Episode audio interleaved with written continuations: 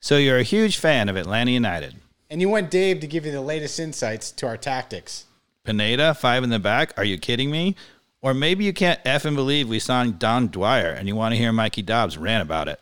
Well, you've come to the right place. I'm David Katz, And I'm Mike Dobbs. and this Is is, the the ATL on Fire podcast. podcast.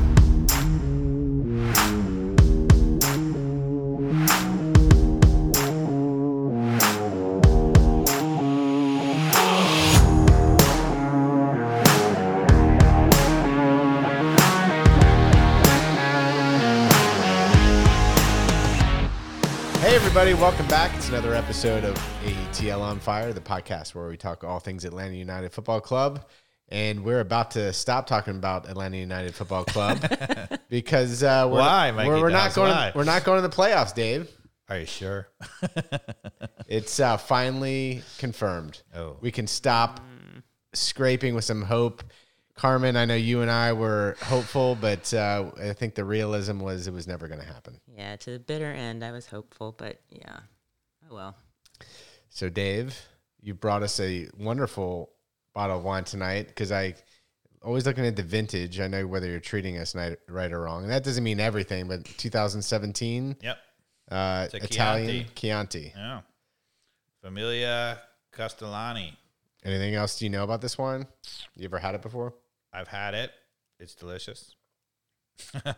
I really don't know that much about Italian wine, so I mean, it's a very nice Chianti. I've become a big fan. The uh, DeKalb Farmers Market's got a nice selection, and uh, yes. we've been doing the uh, I forget the region, but I'll, I'll We no it. longer have to be superstitious and Yeah. you know bring the. I was bringing the really really good wines, and we were losing, and so then I kind of knocked it down a bunch. Yeah. and that was helping, obviously. so, but then we're out of the playoffs, so now I can bring the fancy wine again. So we That's how I roll. we only have one game to recap. We're Yeah. kind we're on our game again, um, and you know I I watched the game. Uh, I'm it's one of those things where I'm I'm you just know it was a bad game from my memory of it. I just remembered not being pleased throughout the entire game. Should we go over our predictions from last podcast? Uh, yes, I mean our predictions were we sh- we should win. You said But you we thought won't. they were going to win, but then you qualified it by saying that if we played the lineup that we were talking That's about, okay. which was very unlikely. So that was kind Well, of. you let's know. let's start with the lineup then. Is that fair?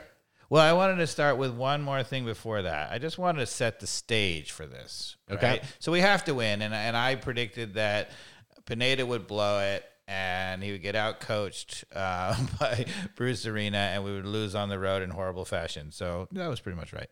Uh, but but set the stage, right? So our so-called, you know, resurgence, if you will, you know, the team was playing better according to everybody. But I wanted to point out, and I and I, I sent you and Carmen this uh, before the game, right? That so in our last ten games leading into this final match against New England, we had scored sixteen goals. Okay, of those sixteen goals, right? Purata scored Five, right? five. Gutman Three, scored three. right? Josef Martinez scored three. Almada scored three. Three. Sosa scored one. And Cisneros scored one 10 games ago. Right. Okay. So I think That's the important thing with Cisneros. Ten games ago. 10 games. So he hadn't scored in the previous nine, despite starting. He he wasn't starting the last few of them because he got replaced by Dom Dwyer. But he started most of the early part of that. Dom Dwyer started the end part of it. And the bottom line is neither one of them scored in all those starts. Um, so, okay, here's the three observations. So, first of all, um, the defenders in the last 10 games had scored 10 of the 16 goals. I included Sosa. If you don't include him, it's 9 out of 16. But in regardless, He's a defensive player. yeah, he's a real defensive player. What do you think it says about the team when your defenders have scored 10 of the last 16 goals? Well, it means that you know, you've got it all backwards. is this is it is this a trick question? No, no, I, it's an actual question. It's There's actually, it, I mean, it- I'm asking you. I don't really it- know the answer. No, it, it, it means you have it all backwards, Dave, Yeah. because it means that the you know what we talked about even through injuries, right? We've still had people who are healthy who are attacking players. Right. And we've been talking about it all season on this podcast that Pineda has been um, too liberal with his um, uh, not holding the back six back, right? So that there is a very strong cushion of defense with the back four and the two that are in front. And yeah, you're going to score if you break, if you don't play that way. So I think that's why we um, have seen goals because, you know, he likes to push people up. And yeah, I mean, over time, you are going to get some goals from a talented player like Gutman um, or Sosa, who knows how to rip But a even shot. Gutman, actually, I think at least one of them, maybe two of them, came when he was playing one of the three center backs. So, um, you know, all of our wide glory, right? All Yeah. the wide play that we've had, um, they haven't scored.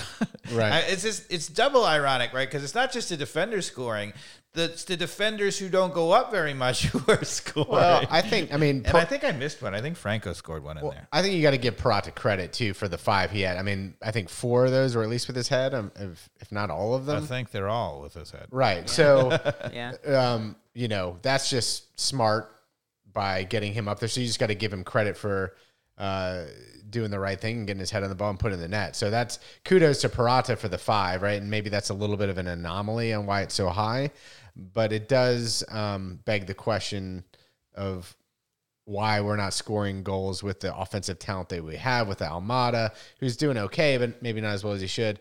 Certainly, Josef Martinez, the numbers could be higher. We'll talk about that on why he hasn't been starting. Uh, Araujo, uh, a real head scratcher. I think as the season went on, he's almost like frustrated at this point, obviously, and um, you know he has been moved around a lot, so he's been asked to go into his not inverted position, and then all of a sudden you see him in on the right side again, and Moreno's not in the game. There's just it's just it's not adding up on how you get the most uh, from our our attacking team. And I think this last game, Dave, when you look at the starting lineup, it speaks to maybe not exactly the question you're asking, but boy, you know, have you seen anybody? Have you seen? When's the last time we saw Brooks Lennon or uh, Amar Sejdić score a goal or Cisneros? To your point, it was 10, 10 games ago. Sejdić zero. Does, does, Len, does Lennon have any? Maybe one. I'm guessing. I don't know. No. but uh, certainly not a powerhouse. Araujo has been off, Yep. but I think that's because of all the shifting around. Um, I don't think you know. A lot of people think he was going to score. He didn't really score even when he was at Lille. I don't think he's a score guy. He's Yeah. a very offensive, creative guy. But Right. and maybe in this league he could score some goals. But um, but right, if if you play him like we've been saying, which is Yeah. bomb down the left and whip in a, a, a cross, which he's fully capable of with, you know, Jose Martinez, Moreno, and Almada coming in. Yeah. Goals all day. So the starting lineup against New England, Dave, was wait, can we get one more second before Yeah. we get to that? Do it. So the the other two things I wanted to point out about this is that so second thing is um, Josef Martinez, despite not starting any of those matches, really, maybe he started one or two in there, but basically, despite not starting them at all, right, he has scored three goals, right? So he's outscored Cisneros, he's outscored Dom Dwyer. Those are the guys who've been starting all the matches, right? He's only coming in for the last few minutes, and he's equal scoring with Almada, right? And and you brought up some interesting statistics, so maybe you tell people. Yeah. So, you know, w- what got me looking at the statistics, and, and it was funny, we totally agreed. And that's exactly what I was looking for this little nugget of data on the 33 games and who is leading the league in goals, which is Mukhtar from Nashville. He's got like 23 goals, I think. Yep.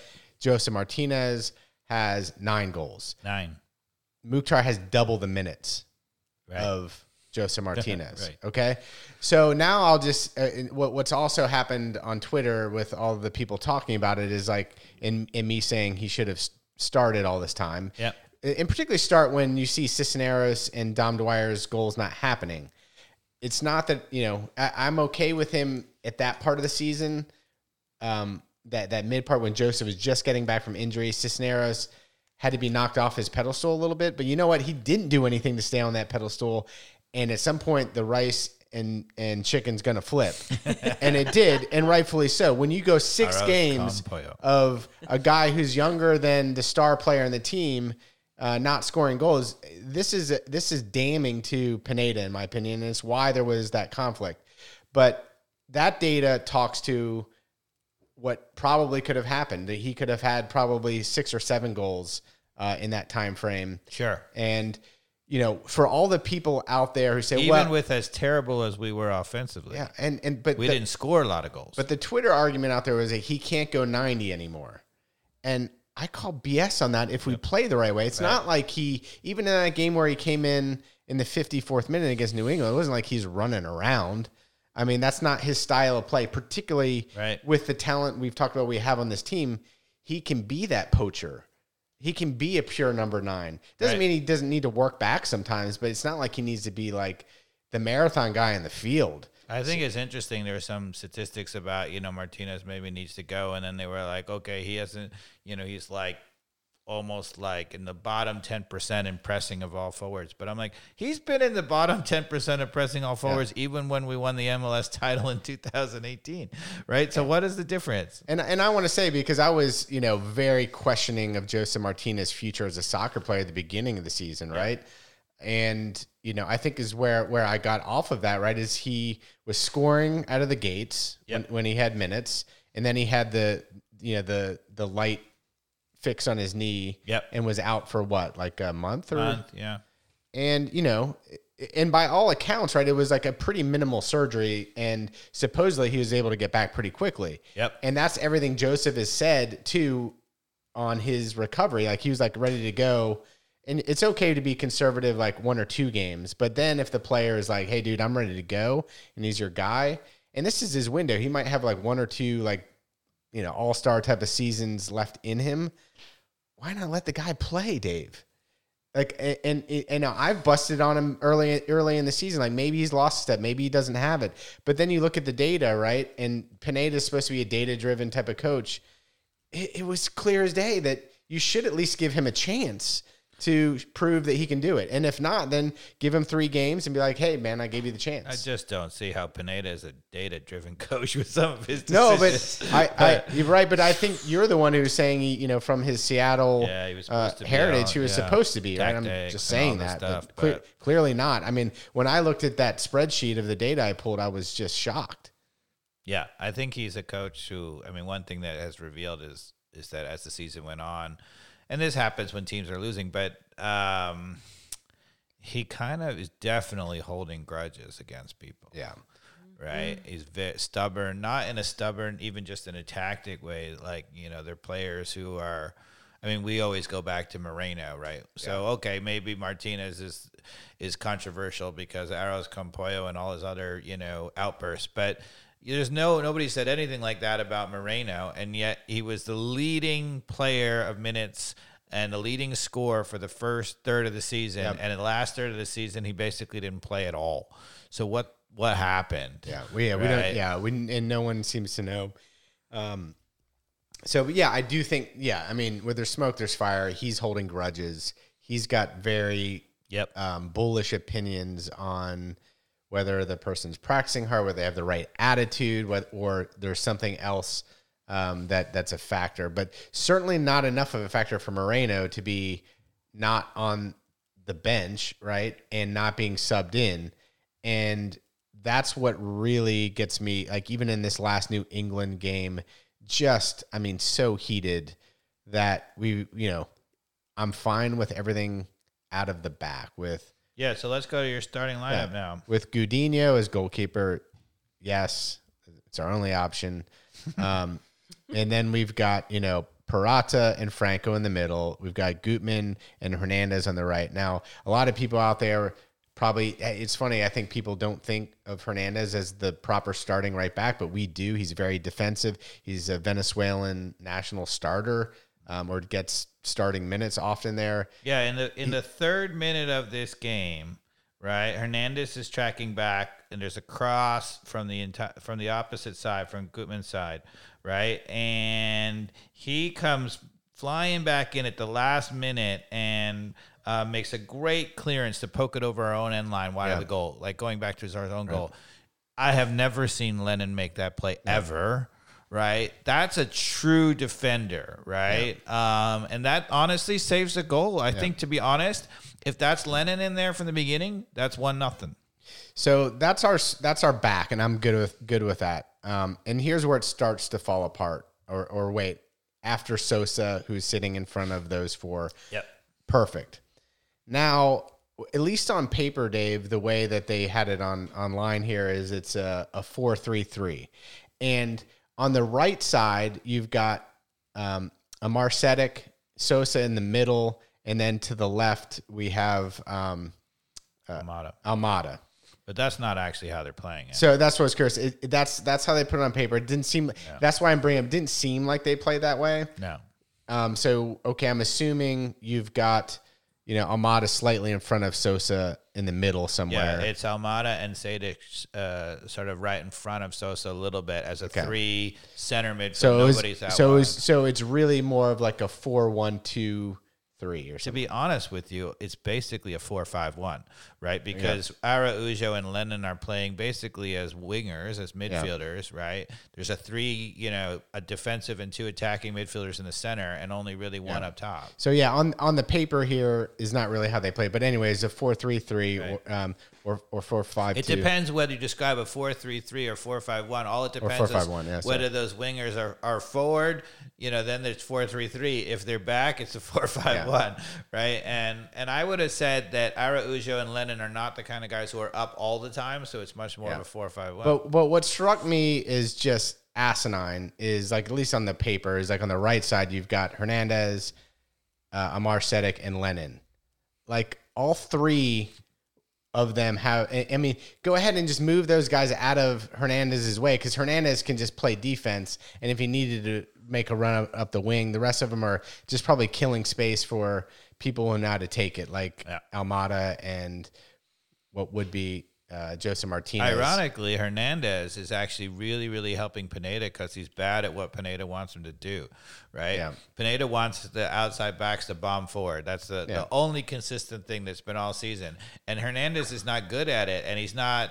He doesn't feel comfortable doing it, so he tends to hang back a little bit. but why would you? So sorry, just talking to this lineup, right? So it's Yeah. just on paper again. It was a four-three-three is Yeah. how they have it on the official site here. Yep. So uh, you know, across the middle three, you've got Amar Sejdić on the right, Sosa in the middle, in front of the back four, Right. and Araujo uh, on the left, right? left, yeah. And then in in front of that, you have uh, who is in front of Araujo? Nobody. The front three. No, no, sorry. Was, so sorry. So, so, so sorry. Now I got the, the middle three Yeah, wrong. It was right. uh, Amar Sedek, Sosa, and Almada. Right. And then in front of Almada, you have Araujo, Cisneros, and Lennon. right. Of course, you know I want Lennon off the field and uh, Moreno in. You know I want Sejdić off the field and call it Ibarra or Rossetto in, whatever, whatever you prefer based on the game. And this one I'd probably say Rossetto.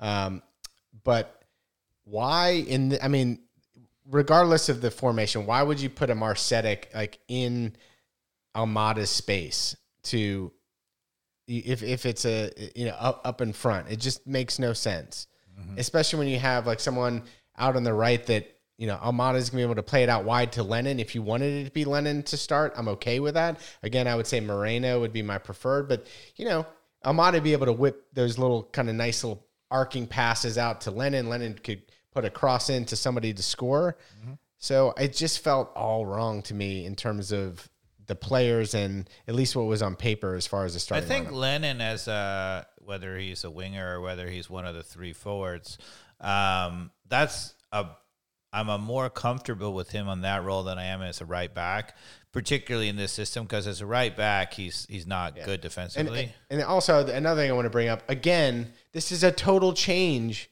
from everything we've seen before, right? This is not consistency.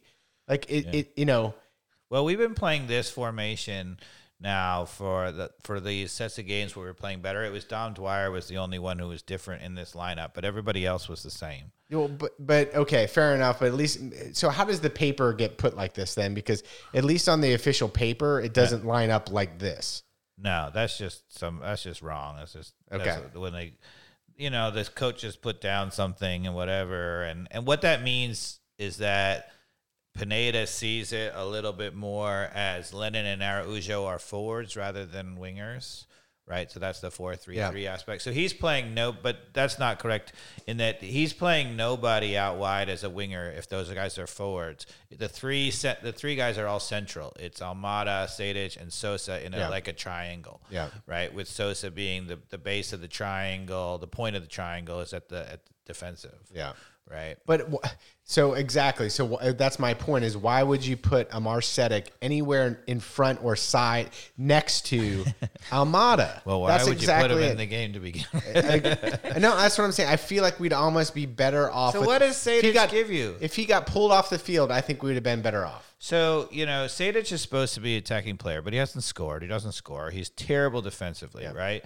You know, Rossetto hasn't scored either, which is surprising. But Rossetto, I think, you know, uh, Sejdić, to be honest with you, maybe if you give him something, you'd say maybe he's capable of delivering, you know, the killer pass, maybe even better than Rossetto. But he's not capable of playing, you know, keep it moving on fast, right, as Rossetto does. He's not as de- good defensively as Ibarra. And if you look at our team, right, you need either an extra defender in there, which is probably the answer, or at least you need a guy who's going to move it on to the other guys quickly. You know, if you're Sejdić, right, and you're good at, let's say, playing some through balls or whatever, I think that's his strength. Yeah. Who are you playing to? I mean, the old Araujo for sure, Yeah. but Lennon's not going to run by people. Almada's not going to run by people. You know, Cisneros is fast, but he still never runs by Yeah. people, right? I, I don't know who he's playing to in this in this situation.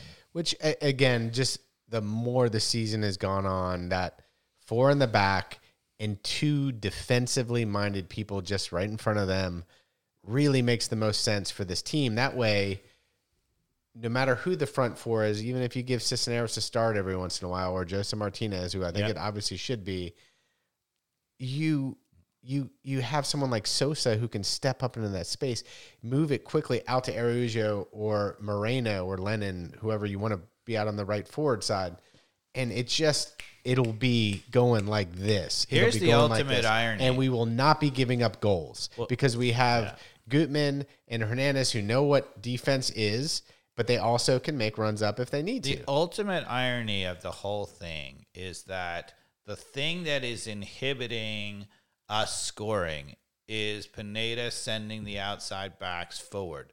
And the reason why it's inhibiting us scoring is not only are they not open and giving us good options, but it's even worse than that because we cannot win the ball at midfield. We never do it. So we never recycle the ball. We always have to go back. So when you can't win the ball at midfield and they're already up the field and they're not helping us, now you're vulnerable with, with the counterattack. You're not winning the ball up the midfield to give your attackers really good possession where they don't have to break down a whole set defense, right?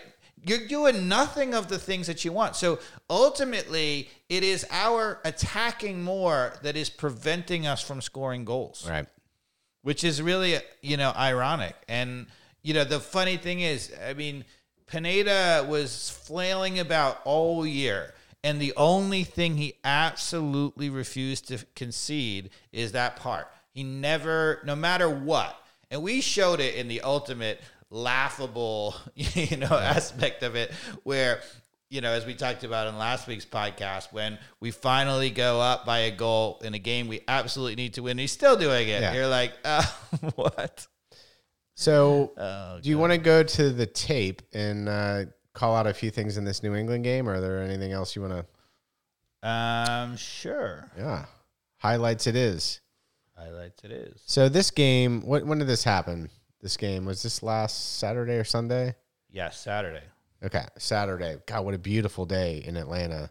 Yeah, The weather gorgeous. here has just been stellar. It has been great. Um, I think that was the that was the concession of watching a very difficult match. Uh, was it was a nice day. I was cooking a pork butt on the big green egg, Dave. I know you can appreciate that. That is good. Oh, it's really great. good. That sounds really good. Yeah, I got up at 7 a.m., got the charcoal ready, had the thing ready to go by 8 o'clock, dialed into 225, and yeah.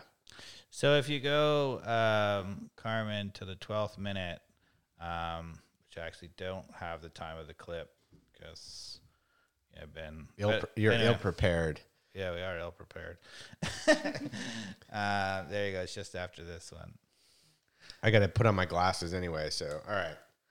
So basically, I'll set the stage, right? This is um, exactly what we were talking about last week, right? So one of the things that we said is Is that- this the one you have the still photo of where everybody's stacked up on the but top? you can of show it on the highlights first. It's a Yeah. little bit further back. It's in the 12th minute, Carmen. Oh, back. to 15. Yeah, just before this. Um, anyway, so we're trying to play the ball in midfield, right? And um, we have the classic. So our our two backs are, are Purata and Franco are pretty far up the field. They're only like 10 or 15 yards beyond, you know, in our own half, right? The outside backs have bombed forward, right? They're really far forward. And um, so, and they're not under a huge amount of pressure. And we were talking about this, Right. right? You were saying, I was saying this is a nightmare, right? Because if you're a coach, you don't want to play against a completely set team with your outside backs out and stationary because you're asking your center back to split the line. And if they make a mistake, you're now counterattack City and they're going to give up a goal. Right. And we were talking about how, well, you know, it depends on A, you should be able to execute that. And I said, here's the mm-hmm. problem though. As soon as you execute that, if they're all set, you know, you split the lines to Almada, let's say, and even Almada, who's our best player on the ball, right? He's going to be closed down tons of space, you know, and then he has his only really good option is to play it right back to Purata or Franco or even all the way back to the goalkeeper because if he tries to turn in that moment and gives it up, we are in big big trouble, right? And the, my my my what I said about that is I have two problems with it. A, it's too dangerous coming out of the back, but I'm okay with danger if it really gonna get you something fantastic. If you're gonna take that chance, it better be for a situation where if you execute it, you're gonna have a really good chance. And my point is, even if Almada makes an amazing turn and executes it, he's just one step up the field. They still got everybody comfortable back. So now, I, one one uh, counter argument Yeah. to that. I know it's a different level, but just in terms of that idea, Yeah. playing out of the back in the EPL is the standard. You could argue that if you make a pass like that in the EPL and the guy gives it up at the top of the 18, counterattack City from the worst plot spot possible. They do that all day long on Saturdays in the EPL. Um, yes, and, and the yes reason no. the reason they can do it confidently is Yeah. they are just that much better on the Yeah. skill on the ball. And that's and that was my argument the other day with Purata not being pressured. He should have the skill to play to a highly skilled player like Amada, who hopefully will play at the EPL level at some point in the future. yeah. Um, I'm okay with that. That was my counterpoint. But here's to the thing, that, though. that whole thing. Here's the thing, like Dobbs, is that even when you see it executed in the Premier League, it doesn't lead to goals in the Premier League either.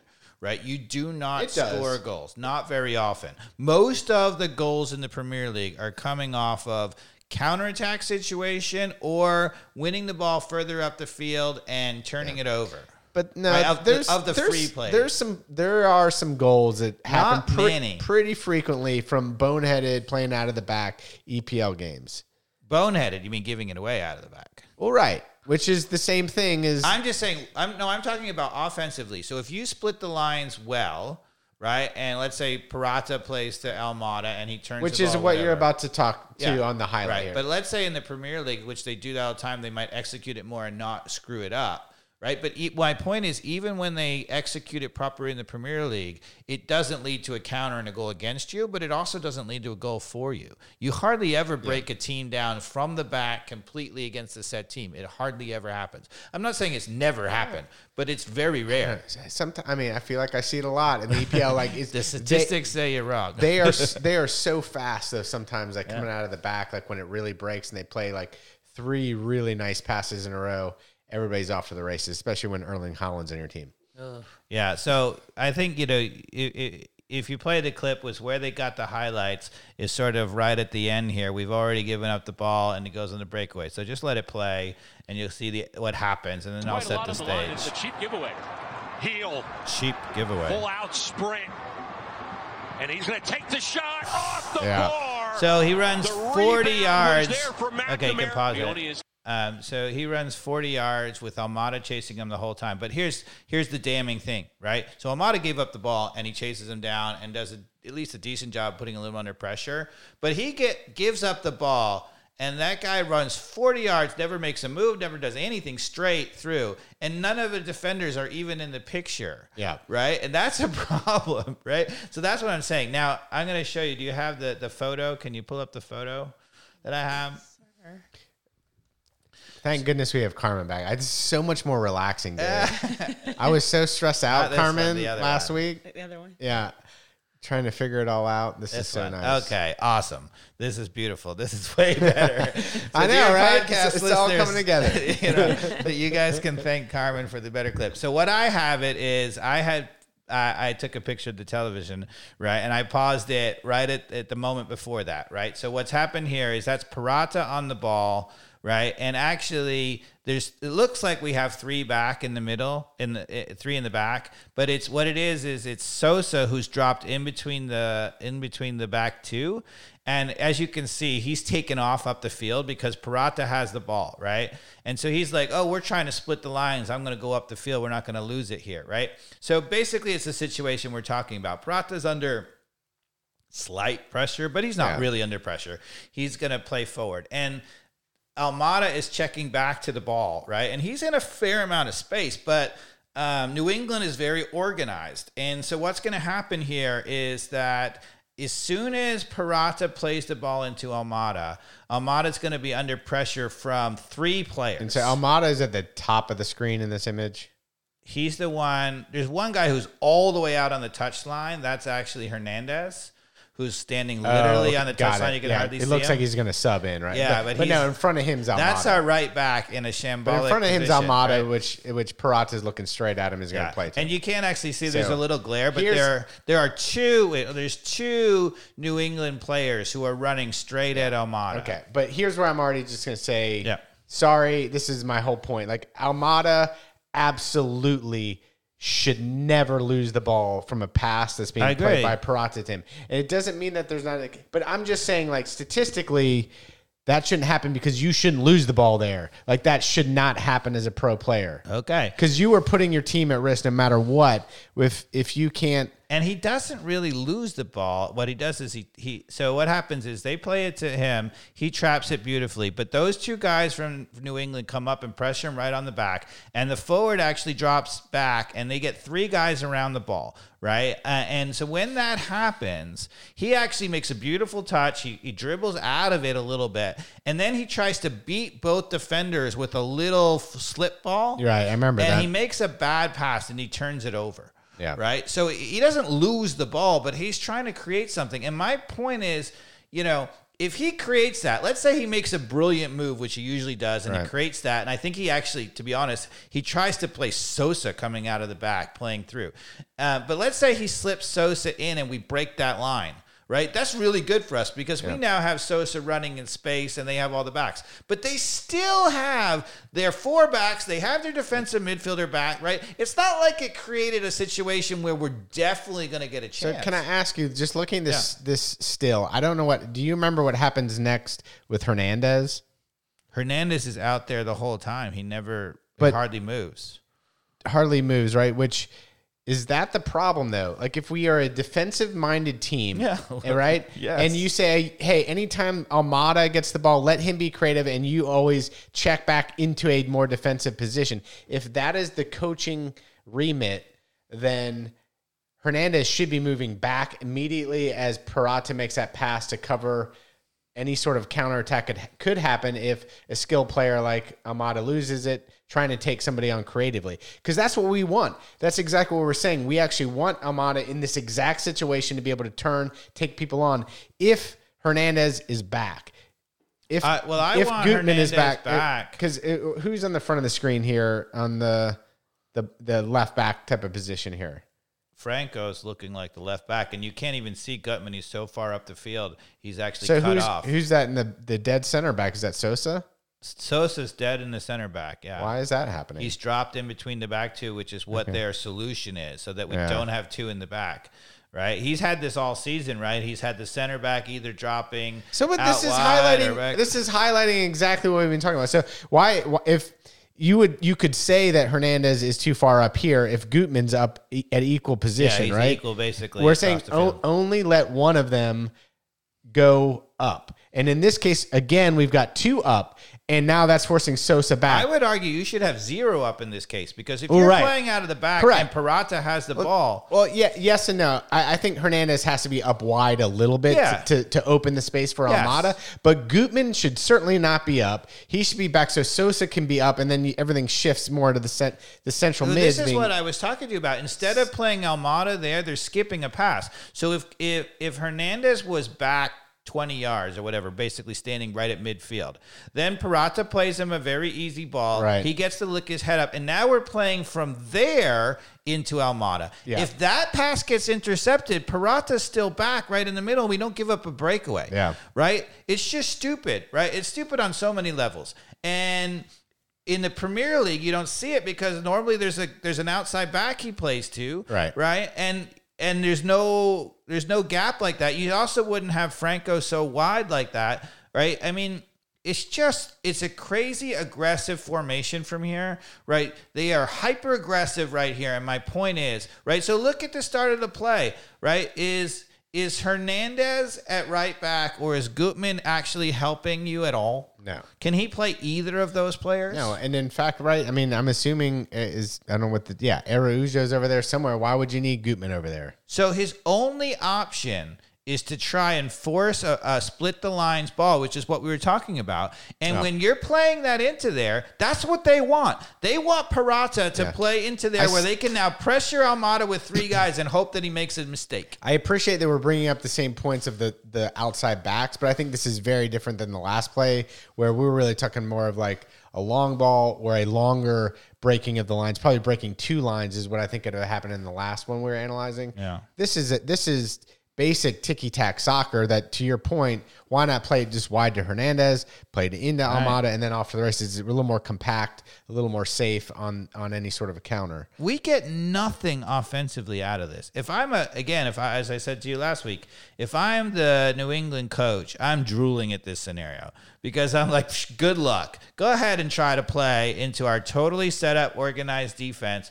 You're gonna have to, even if you make it a brilliant play, right? We're still fine defensively, and if you make a mistake here, we're gonna get a breakaway Yeah. or ram it down your throat. But uh, even just to this, the, for the watchers that see this on YouTube, imagine a world where Gutman is back. That's, Right. I think, the most important takeaway, right? Even if you just simplify it to that, Dave. Gutman is back, and Hernandez is is much further back. Yeah, Yeah. Uh, just a whole shift that kind Then of. then Sosa doesn't have to do this Right. madness about running in between our own two backs, right? Sosa would be up the field. And then, yeah, right? and if Sosa's up the field, Then now there's no way for them to run through our middle at Right. all. Right, and then yeah, Almada's making that run from a little deeper back, And- which makes that an option, and or out wide to Hernandez again. And granted, most of the time when you try to build out of the back like this, as I was saying to you, like this is not how you score goals in modern soccer.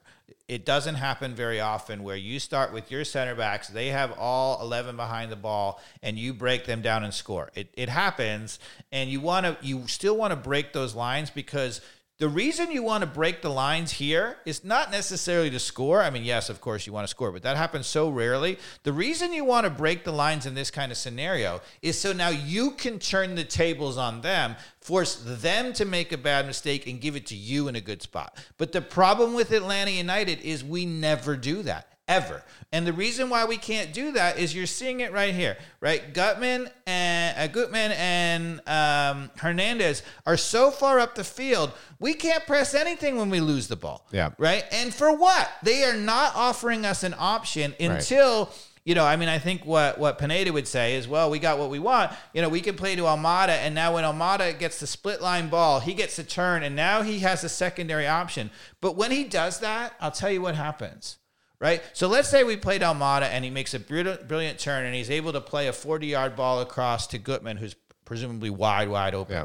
right? The problem is two problems, right? One is that he's actually really the biggest problem is he's just standing, right? He's not has no momentum. So by the time he collects the ball, turns it up the field and tries to go, the whole defense shifts over. And all of that, you know, yes, it's better than us losing the ball here, but all of that didn't create anything for us. It doesn't help us offensively at all, right? And so what you'd rather have here is if Gutman was all the way at left back, right? And he's able to play into Almada like he is. And now Almada gets his head up and he can play across to Gutman. Gutman's now running into space.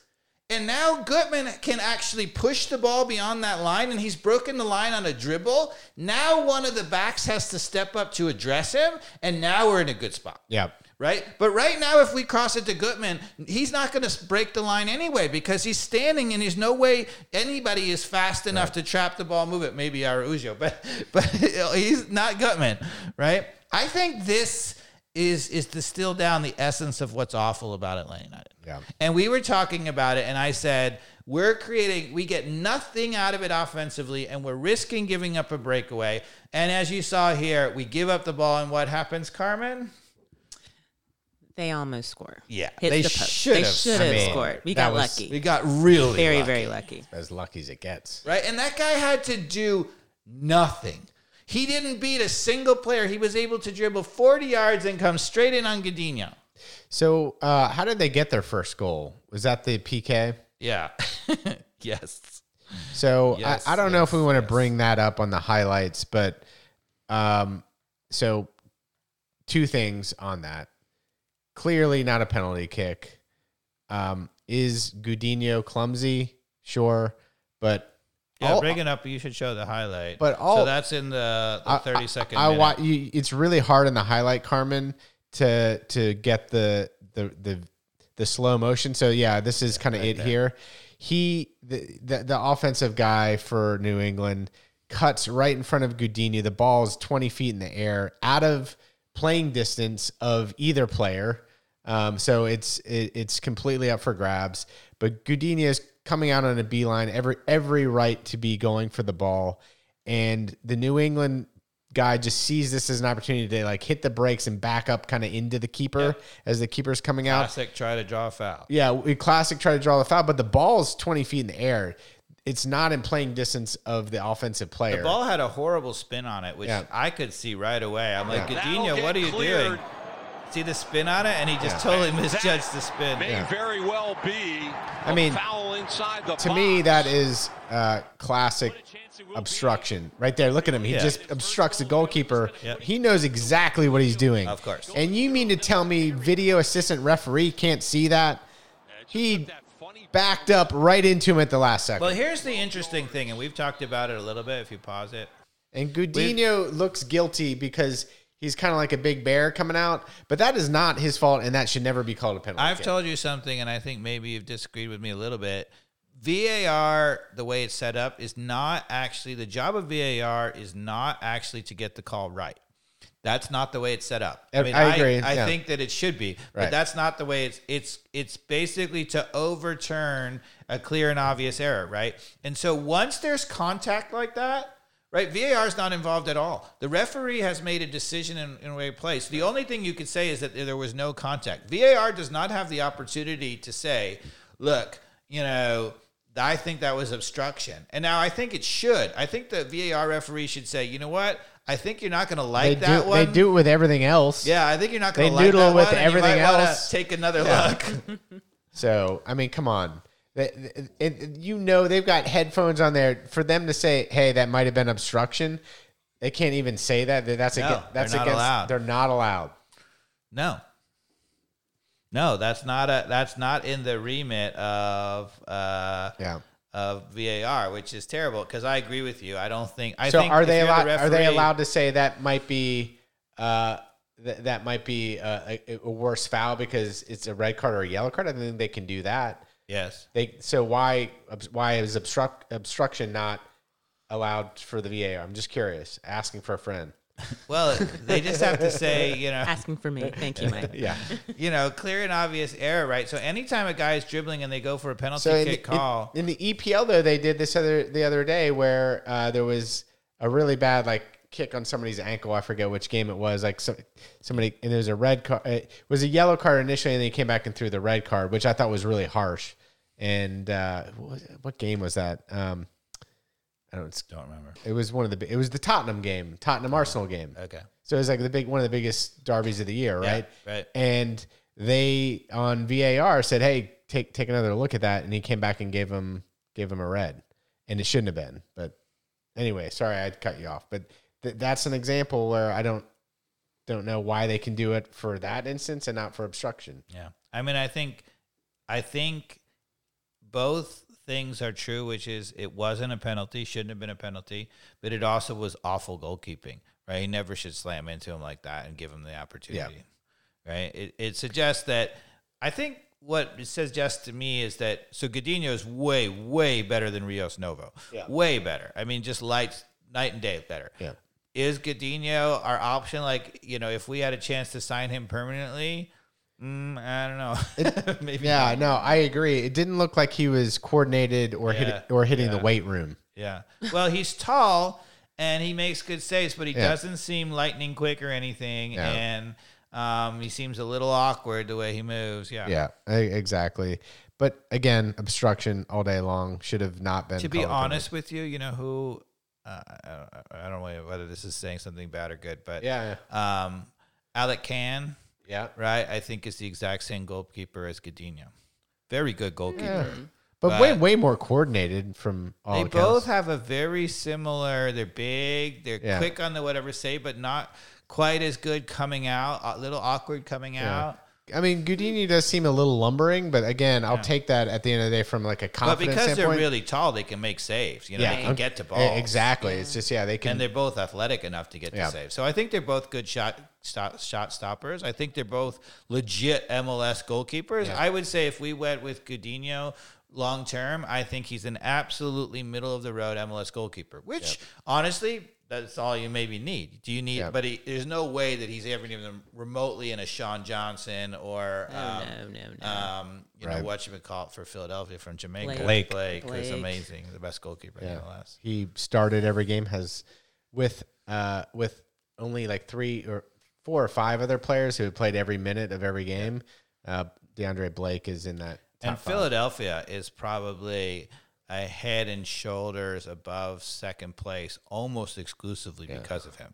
He's probably 10 goals good to the good over a whole season. That was the other thing I when I was looking at the data on um, players who had top uh, played every minute of a game. There's only like five players, yeah, and um, they're all goalkeepers. I think I think I don't know if you want to look at um, the data here, Carmen. Yeah, uh, if you sort it by minutes, which I think it is, right? yep, it is. The teams that they play for are all of them in the playoffs, Dave. yep, pretty Yeah. much. Philadelphia, LA. I find that a kind of an interesting thing. Like if you have that one healthy player that can play every single game, who you know probably is a good player uh, in in most cases here, and uh, that's Michael a, Bradley a big at difference. number seven. They're not in the playoffs. Yeah. Okay. Well, anyway, Yeah. Okay. Maybe I got the data wrong here.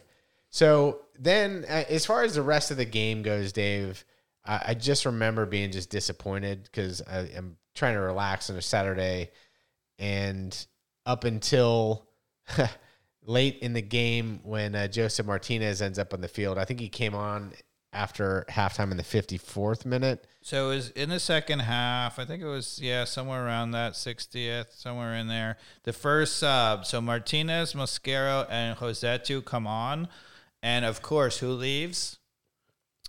Right, Sejdić and Cisneros, the guys who should never Yeah. have been in the game to begin with. So is that you know Pineda realizing that oh that wasn't such a good decision, or anyway? Yes, the- yes, Dave, it is because it's ridiculous. I mean, it really is ridiculous that those two, and, and that can't be emphasized enough. I don't think that Amar Sejdić and Cisneros starting this game. We've used the word criminal. It is criminal. Like, but you wha- know what the problem is? There's a third sub, right? So two forwards come off and three attackers go on, right? Yeah. So how do you think he accommodated that? You want to tell you? tell me. So he brought off Hernandez Brought Mosquera in, and right? he brought Lennon back to right back. okay. But didn't he bring Mosquera in at Yeah, some point? Mosquera, Josetu, and Martinez all came on. Cisneros, Sejdić, and Mar- Hernandez went off. So he went back in this critical moment, right? So he, it was a very aggressive sub, but we went back. He changed a bunch of things to get us to the good, right? We, I think you and I would much rather have Martinez. I don't think either of us would have gone with Mosquera. We would have gone with Moreno, Moreno, yeah. right? But it's a little closer to what we want. Josetu's good, you know, coming on, and he Why is brought off the Moreno two on his naughty guys. list? Why is Moreno on his naughty list? I don't, don't get know. it, man. But he still makes the error in that he goes back to one step forward, two steps back, right? Because instead of leaving, you know, you're making an aggressive sub, bringing on two really good attackers. Why not leave Hernandez on? They're they're doing nothing offensively, Right. Right? Um, why why not? And to be honest, um, if you go to the 70th minute, um, you'll see that Lennon should have cost us the game again. Is absolutely horrendous defending, right? He's pinched in so far. Um, so this is oh, what? What's the setup here? I think it was. Is it on the highlights? Is it this one? You can let it play. It's either this one or the next one. It is, I think, on the highlights. But All right. So 70th minute, 70, 33. Let's see what we got. Here's Heel. yeah, right here. Bou is out. And he can't get back. Right? Ah. So so go back to the beginning of that play again. Now that you have it, go go back ten seconds. Right to where you have it frozen before. Yeah, just leave it there. Leave it right there. Right? So Lennon is playing right back. It's 5v1, Dave. What's wrong with that? It, what's wrong with that is because why is Lennon going to be the fifth guy defending? And it's really Yeah. more like four v one because Gutman's you know out wide with one guy. But it's four v one. Why is he going to be the fourth guy defending and leaving his guy I wide wonder open? how many frames it would take to find a like a defense in this position in the EPL. I don't know. I just don't get it. This is the problem. So first of all, Lennon's not a, an instinctive defender. Second of all, the re- the coaches have clearly instructed them to pinch in for God only knows what reason. Right.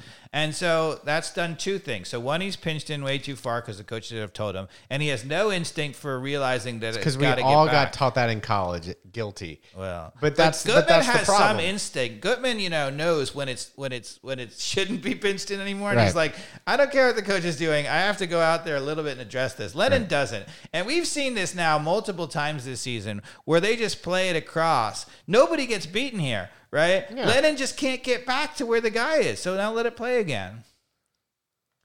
Bou is out wide. Bou And how he doesn't score that. How? Yeah. It's just awful. It's just terrible finishing.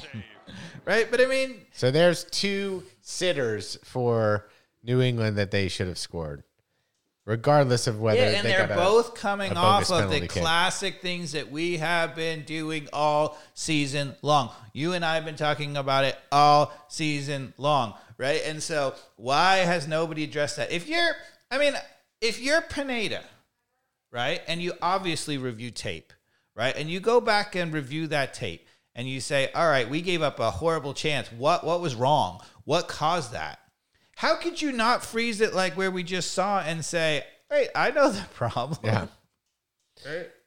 So Dave, you want to go to uh, zonal corner kick marking? Yeah, we've game? had this controversy. You know, we've been talking about it all season. Uh, the argument over um, whether we're zonal marking on defense, and I have said yes, we are heavily zonal marking. We only have a couple of guys playing man to man, and I finally got a chance to take a picture again of the screen, and I think I can prove in this clip that we are zonal marking. Right. So what if you go to if you're watching on the YouTube? Well, for the record, I only argued on that one play. Yeah. That we may have been set up. Yeah. As man v man. So Yeah, and we weren't. Um, we just looked like we were man v man because the offense happened to be standing right next to our zonal fair, marking. fair. Because we were in this exact same formation, exact same formation, which is crazy. And you know, it's so. First of all, we do have three man v man marking at the penalty spot, right? We have three v three marking their guys who are going to run. Okay, and you know, ironically, you know, what I have said the whole time is that, you know, the reason, only reason to have a zonal player is because sometimes on corner kicks, which is what is a defensive corner, a guy will get picked off, will make a good run, and if you don't have a zonal guy, the the guy who gets you know you know who loses his defender via a pick gets an an absolutely open run, right? And so actually, I just want to point out, like in this, it, it- to your point, like the guy who's standing right in front of the goalkeeper. yeah, I mean, I would love to be that guy. yeah, Nobody's inside of me. it's there's the there's definition of a zone, Mikey there's Dubs. nobody who's going to be able to bump him. There's nobody. Yes. He can he can do two things, Yes. Dave. He can run near post and try to do Yes. something. He can all of a sudden drop drop back to the back post. Yes, like there's yes, he, the world is his oyster, man. Yes. When have you ever seen anybody instruct, except for on professional stupid zonal marking, for somebody to leave a guy in goal side, step inside the six yard box? What what what's that all about? And that's how you know it's zonal marking, right? Because you might say, "Oh, he's on that guy," but you know it's zonal because if it was anywhere man to man, he'd Yeah. be goal side. Well, no, I th- I mean I think that is the signal you look for, right? There's a guy that's like at least within a, a, a couple feet from him with his hips turned, you know, identifying the guy as eh, this is my guy. So even like number seven, you might argue that whoever's at the top of the six could have him because he's got his hips turned a little bit. and He's going to play number seven. Hernandez. Hernandez might have that guy, but you know, I'd, I'd have to see the play unfold whether he's actually paying attention to him. Uh, but clearly, nobody's marking the guy in front of the goalkeeper. Those three are set up to your point to be at least three of them, four of them, four of them clearly zone. Four to of them be are honest clearly with you, zone. I don't think that the average player in any soccer team, not our team, not anything, is smart enough to play zone in this situation. The, the only way you do it is if you're smart enough to be like, not only am I starting in this zone, but my whole point of this is to actually get to this area and to match up out of it. But in this case, you know, they don't do it. And, you know, it's so easy to overload this. All you have to do is put two or three guys in one spot and we continue, we'll mark them with one. It's it's Like- you know as you say that- Overload the zone. As you say this, there's two things I know. Yeah. I- if I was ever coached Yeah. to play zone defense on a corner kick, I didn't follow instructions, and I've never no, played. it didn't exist when you were. and I and, and I've never played zone on a corner ever. I there's always a man I'm accountable for. In my, at least in my mind, Yeah. I might be too fat and old to keep up with him, but Yeah, right. uh, you know I'm gonna at least give it my best. Right. Um, but here's the ultimate irony, right? So one of the players at the top of the at the penalty spot does actually get picked off. I think maybe it's even Sosa. And um, so one of the New England players breaks free and runs towards the near post. And if you notice, if there's anything our zone is designed to do, is to have three guys who are dressing that near post run and going to win the ball, right? So you would think that one of those zonal markers would go win the ball. The ball drops just outside the six yard box, and New England gets a free header, Mikey Dobbs. Can you, I mean, if you see where we're starting here, can you imagine a near post run just outside the six yard box, then them winning the ball? all right, because in, we have three players Because- closer to that spot because they do. if you are going to play zone defense, if that's your thing, then you're damn well better get to the ball first. And Yes. where are we best positioned to get to the ball first right now, Dave? near post. Okay. Yeah. So So there's that. Do you want to move on, or you Uh, want to? so actually, I wonder if they. I think they must probably have it. Go to the go to the 16th uh, minute and the actual highlights because that's where that was the 16th minute. Sixteenth. Yeah, it was pretty early. Oh, Uh, yeah, yeah, right about is. there. I was Yeah. just yeah. Go ahead there. Uh, that was just after it. That was the re. Oh, you went too far. The replay of it. A little further. Yeah, here, play it. Good enough. So watch where they get the free header. See, this is not me trying to do this. Doing it while trying to talk is just. uh Oh, there we go. Off the post. Was that was that close to another goal, Carmen? Yeah, well, look Very at it. close. Look at Very where close. he heads the ball from. He was wide open. Well, It's a free free header. It's a free header, and it's right to where we had three players Yeah. standing. Ah, Oh, woodwork. Thank Yeah. you. and we get the woodwork again. A lot of So- woodwork in this game. That's at least two. So right? now we're talking about a third terrible thing that we haven't addressed, and once again, it should have been a goal, right? So you know, if you're Pineda after this game, you're like, oh, maybe we deserve better. The answer is no, no, we didn't deserve better because we should have given up three goals on those situations for the same three mistakes we've been making all season, right? I mean, it's a, it's a, ultimately, it's a fitting Yeah. way to you know to go after it, right? So, all right. All right, so we've subbed in the people we talked about earlier. And in the 75th minute, he goes to the second sub, right? Um, let's see. Um, Sosa came off, right? Moreno and Wiley were on for Sosa and Araujo. Yeah. So he brings on two more attackers, Moreno and Wiley, right? And my notes, which were taken contemporaneously, mm. Love that word, by the way. in the Big word. Bring it. minute. And it said, let's just bring on all the attackers and pray. No need to worry about winning the ball back or having any balance, right? And indeed, you know, because we're down one nothing at this point, right? And because of the the dang penalty kick, right? And so in the 81st minute, Martinez, bless his heart, scores what I happen to think is maybe the best goal in history. And so let's go to that first right? I mean, because if those of you, anybody who hasn't seen it, go to YouTube and and just play this clip over and over and over and over Yeah. and over. Plays it out to Lennon wide. Lennon crosses. it. I mean, it is straight up nasty. At this point, I had given up on the game, which stinks because I missed it in like real time. I had to look up and watch the replay, Yeah. so I kind of missed the the bang of it. Okay, so I have something to say about this. You know what this is? What's that? You know how many goals we've scored off of crosses in the season? Oh, now is that the third from Lennon? Second. It's the second by the team all And, season. and let's not say that wasn't an easy one either. yeah, it was a great finish. It wasn't an Yeah, easy don't one. you think you're gonna score that one every time, Mikey Dobbs? And it's funny on Twitter. And you know what? The funny thing I said is when we were talking about this all season, I'm like, you know, the problem is Lennon's crossing to nobody who can finish. I said the only one who finishes that is occasionally Martinez will do something spectacular and score a great goal. And people think, oh, Martinez can score off that. He doesn't really routinely score after that. He scores the occasional spectacular goal off that. It's a header Yeah. where he skies, or it's, you know, in that case, like a bicycle kick. Oh, it's but most of the goals that he scores are balls on the ground where he got it through the middle. you don't see a lot of bicycles like that where it's pure foot and just ripped in where the goalkeeper on this like the goalkeeper it's beautiful like with the Wayne Rooney one and this one where he just watches it watch. He's just like oh, my god. He all he did he literally looked in the back of the net. That's how fast it happened because it was just raw power on that. And on the Twitter uh universe Yep. There was uh, people when people were calling it a bicycle kick saying oh no that's a scissors kick. And come on.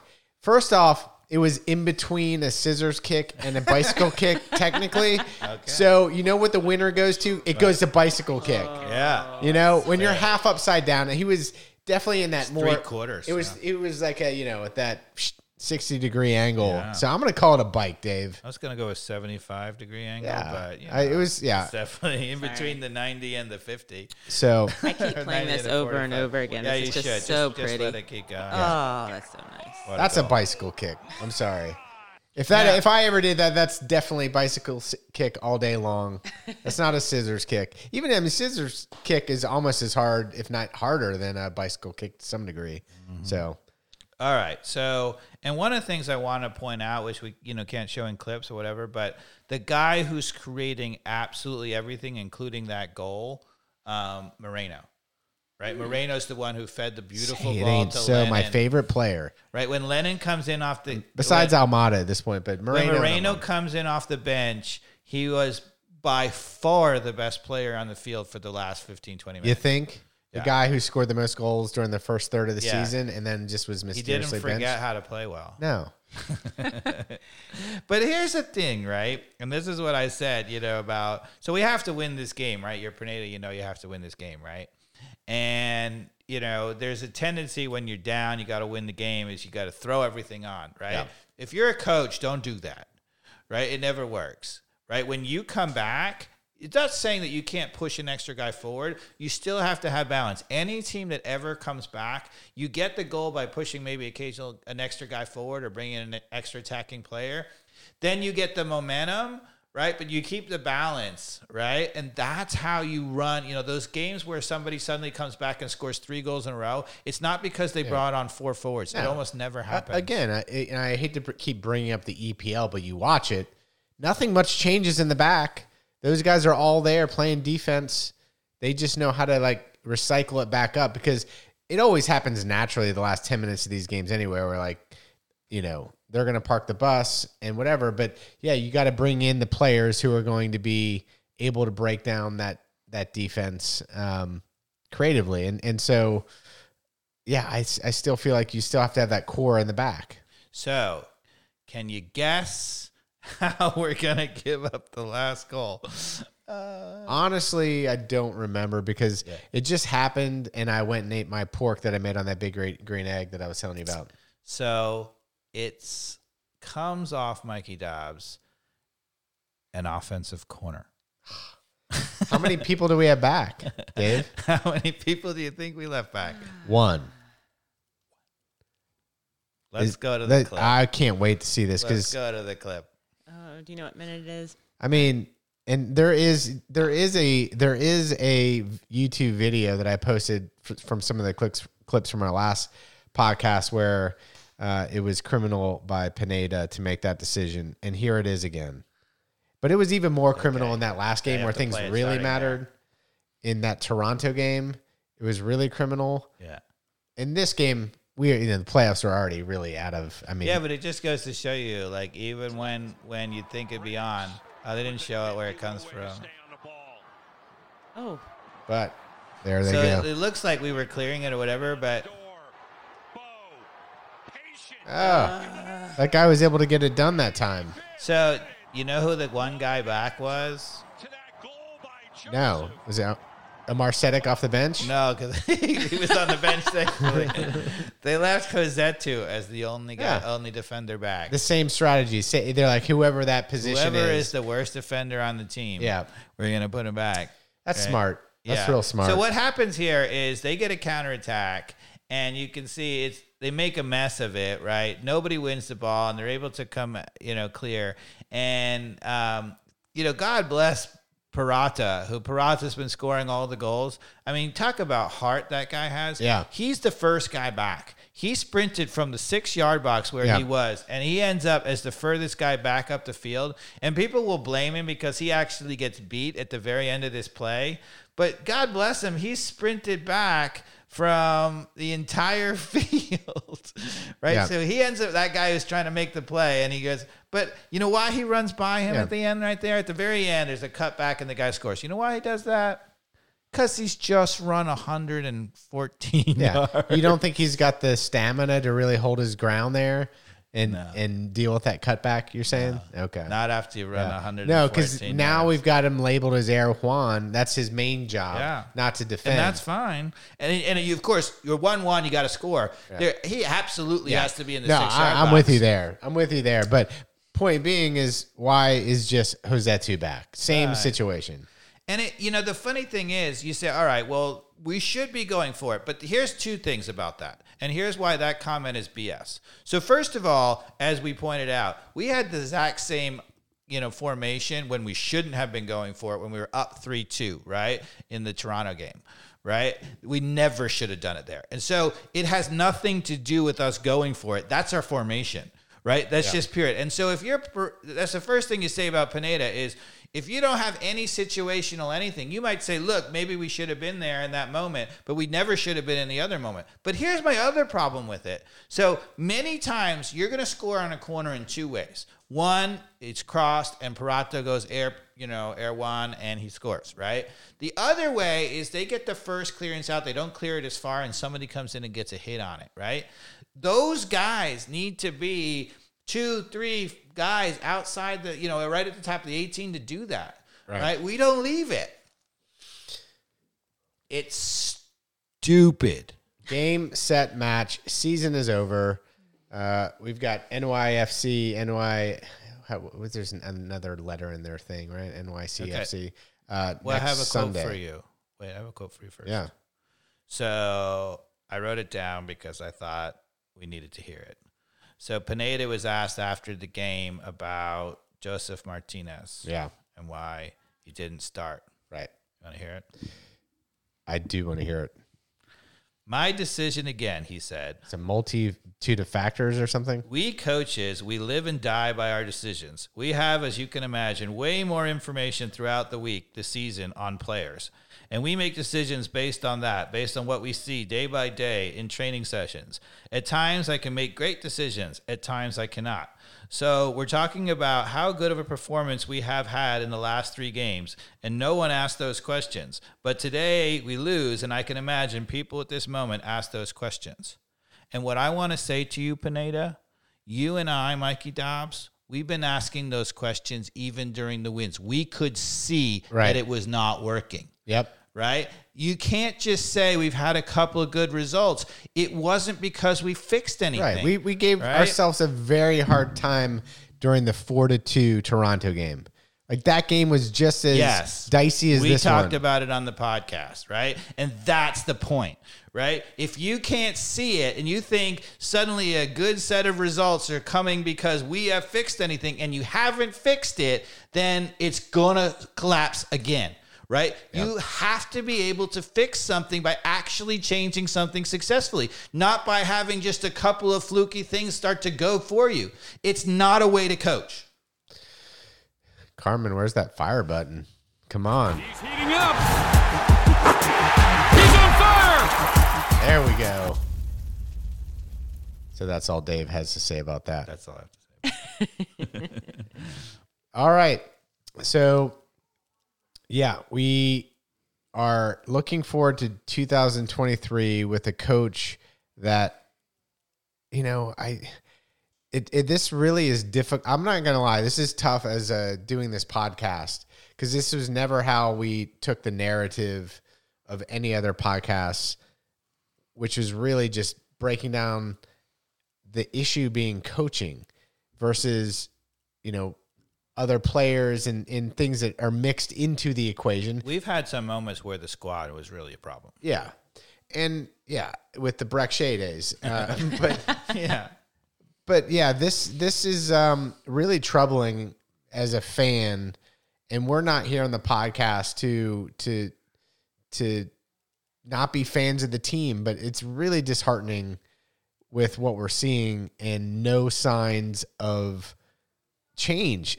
I mean, we've rounded out the season. Like, if you're going to make any dramatic changes as a coach when the writing's on the wall, like, it's just not going to happen in 2023. I hate to say Yeah, it. the change that he made that he thinks worked was he brought instead of having all of our attacking options on, he balanced it a little bit, right? And so he had instead of, you know, having Moreno on the field, instead of having Josef Martinez on the field, he had Sejdić on the field. He had Cisneros, who he thinks, even though Cisneros a forward or Dom Dwyer, his point being that they're more of a team player and they're more defensive, right? And even though they don't score, they help us win because they're actually creating pressure, right?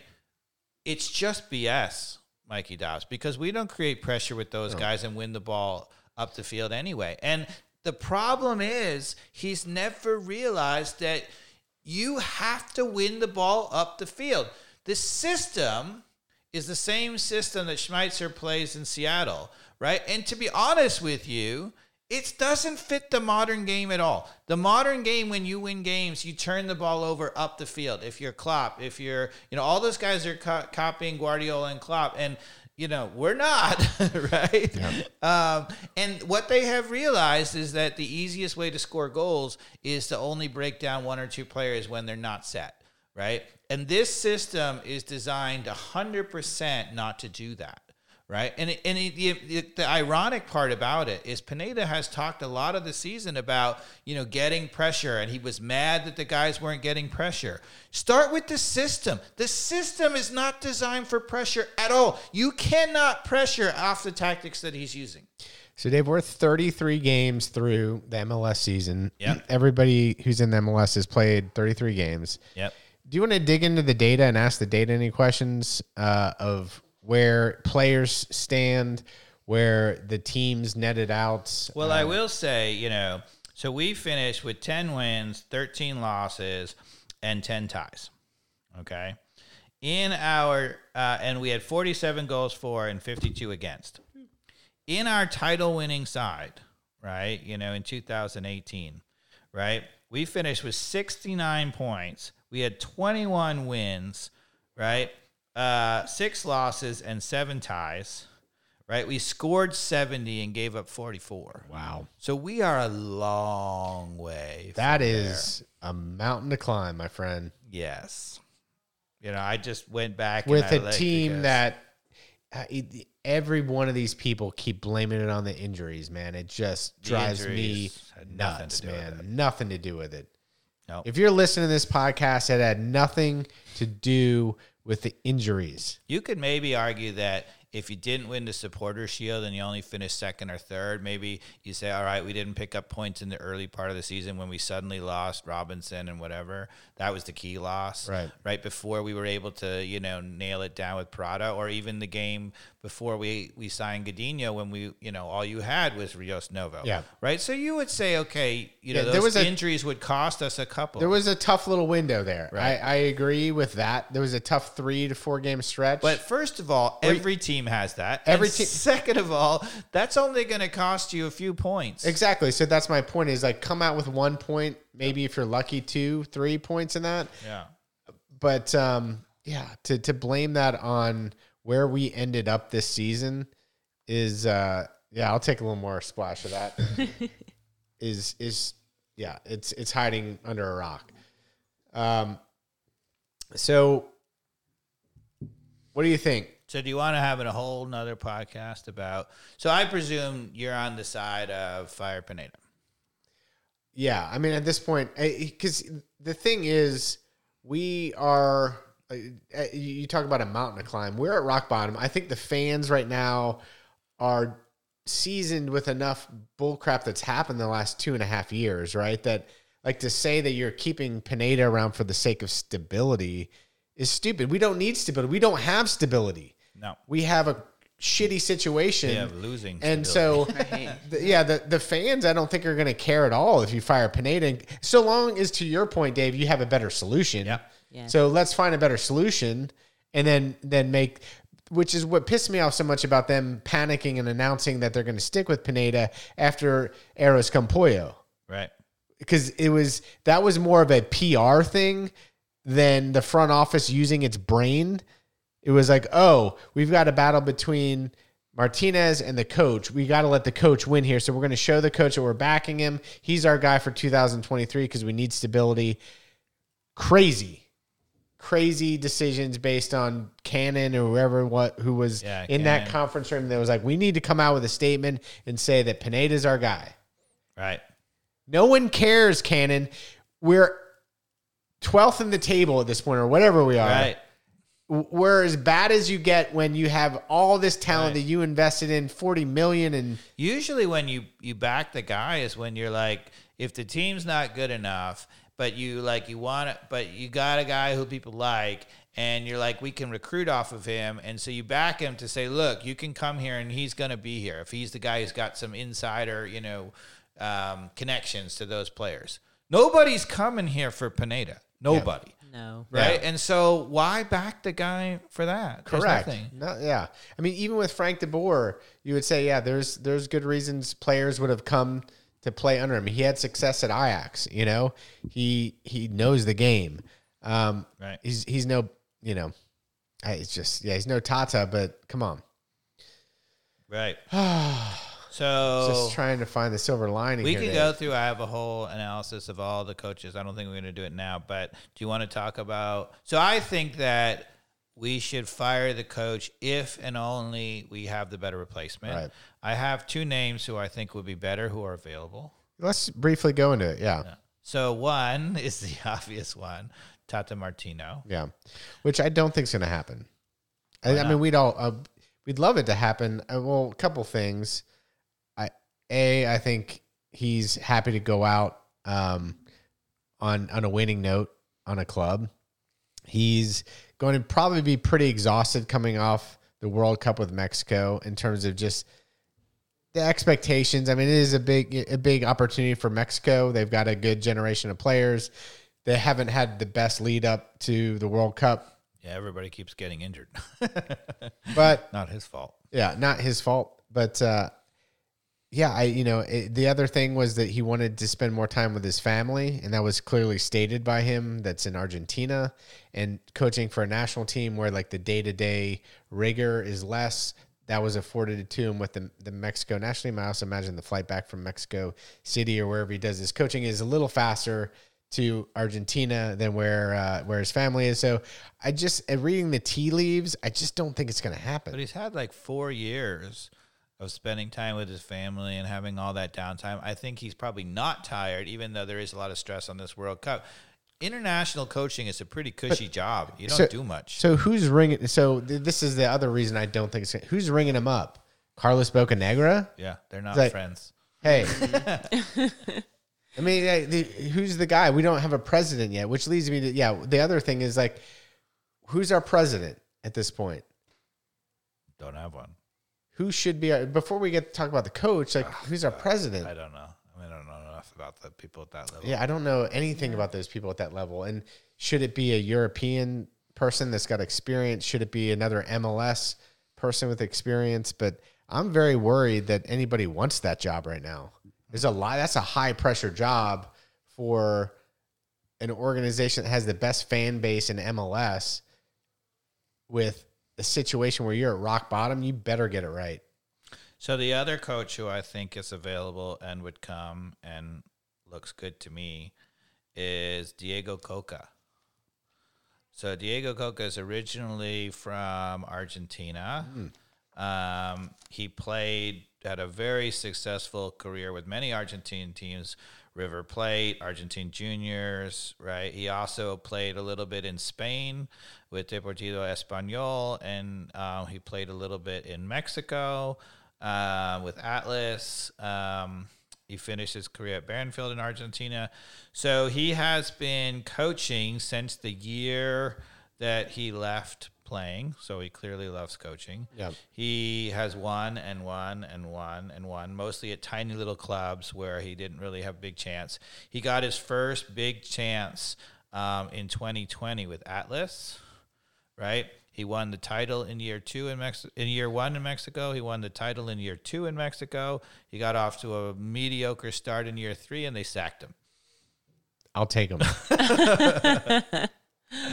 So, um, so he has Argentina connections, the Spanish. Um, yeah, I like that because the, the the worst thing that could happen is, and and this is the, another thing I'm worried about with Atlanta is losing that credibility with Argentina, which is, uh, you know, at least how we're still designed to bring younger players in, which I personally love. Like I I would rather be that the equation of just the balance of things of bringing in young exciting players like Almada that we can move move on. Um, I don't know how sustainable that is. Maybe it worked the first two three seasons for Atlanta United. Maybe in, but you have to have that lifeline of belief for a player to really want to come come to Atlanta Atlanta United. Unless Arthur Blank's check just matters so much, it doesn't really matter. Which is kind of what seemed to happen with Almada.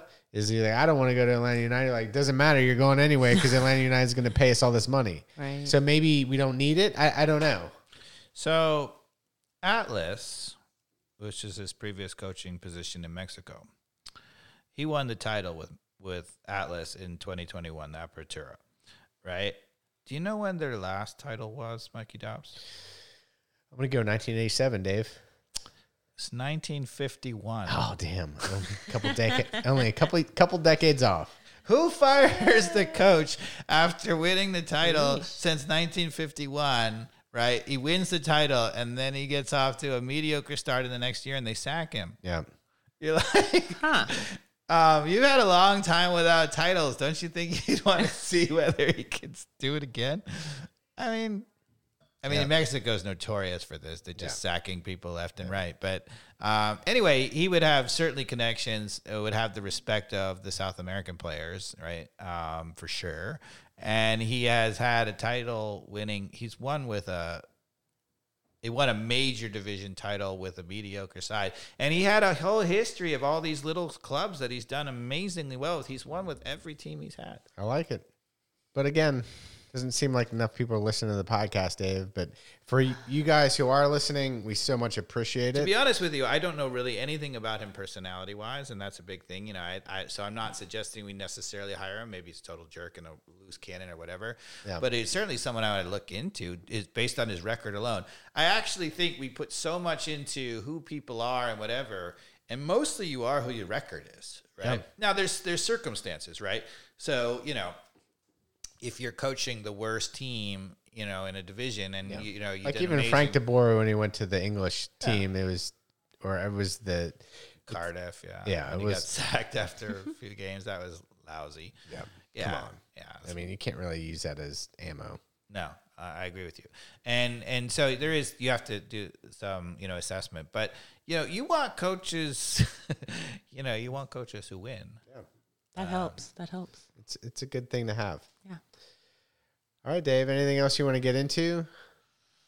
Um yeah, I mean, did you watch the the Man United Man City game? I did not watch it live. I watched the highlights. Uh, Erling Haaland th- hat trick and two you know assists. when I said that Erling Haaland was going to score 50 goals and you were like, mm, that sounds like a lot maybe. I don't think that. I, I don't think you. I don't think you were talking to me. I really don't. I think you're mixing things up. back and look at I'm a Holland. Like I, I, I think I'd be shooting for sixty. I don't see me pushing back on your number there. I think you said, "Oh, maybe like you're like." And in fairness to you, right? You know, Is this so- on one of the podcasts? Yeah, on the podcast. All right, So, Carmen, keep me on. Keep.